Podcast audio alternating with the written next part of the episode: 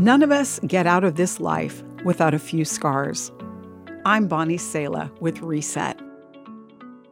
Maybe you ran through the screen door as an excited toddler or flew over the handlebars of your bike to earn those scars. The stories our scars tell always involve pain. Some are visible, but perhaps the worst ones are hidden. Those wounds scar over deep within and emanate debilitating shame. In our minds, Satan whispers, You're the abused one. You're the divorced one. You're the addict. The enemy wants to define you by your scars, says Louie Giglio, but Jesus wants to define you by his scars.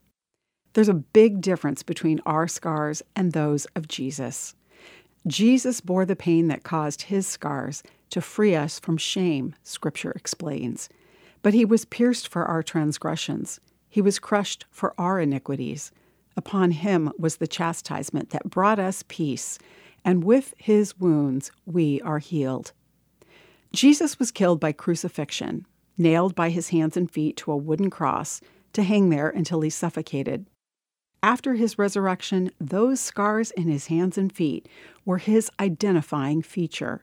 See my hands and feet, he said to his disciples, that it is I, myself. Touch me and see me. Jesus has the scars to prove that you are of inestimable value to him. When you accept his healing in your life, your scars then point to him and tell a new story of restoration and redemption. I'm Bonnie Sala with Reset. To hear this again, read or share this, or to find more resources like this, visit guidelines.org.